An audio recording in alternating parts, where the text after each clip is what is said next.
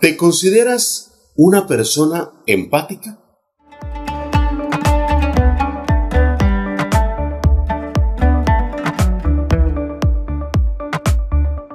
Hoy vamos a hablar de la empatía, esa capacidad que tienen las personas, algunas, no todas, de identificarse con el sentimiento, dolor o sufrimiento que tiene una persona ajena a ella, es decir, otra persona.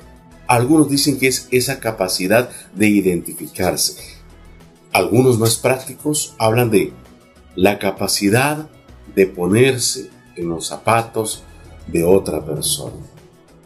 Y parece mentira, a todos nos gusta que sean empáticos con nosotros, pero a veces no tenemos la delicadeza de ser nosotros empáticos. Nos encontramos con una persona eh, que está dolida, tal vez porque eh, tuvo una pérdida material, económica o familiar o sentimental.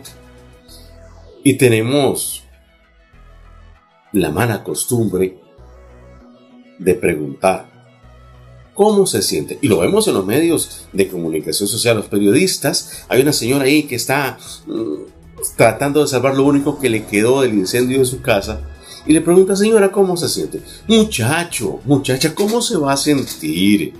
Sea más empático. Pregunte cosas más asertivas. Igual, si nosotros tenemos un amigo, una amiga que eh, está triste, pongámonos primero en los zapatos de esa persona, veamos la situación por la que está pasando, démosle un abrazo y digámosle, yo sé lo que te está pasando. Si tienes algo que contarme, si tienes algo que decirme, algo que quisieras sacar dentro de ti, soy todo oídos. Cállese y deje que esa persona hable.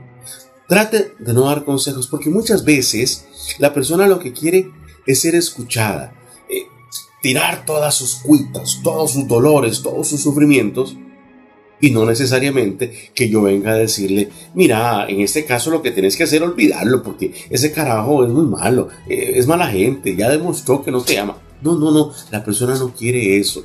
La persona simplemente quiere un oído, un hombro en el cual hablar. Por eso tenemos que ser empáticos.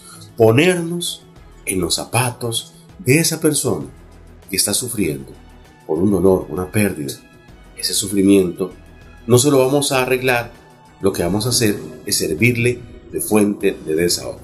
Y recuerde, haga el bien sin mirar a quién.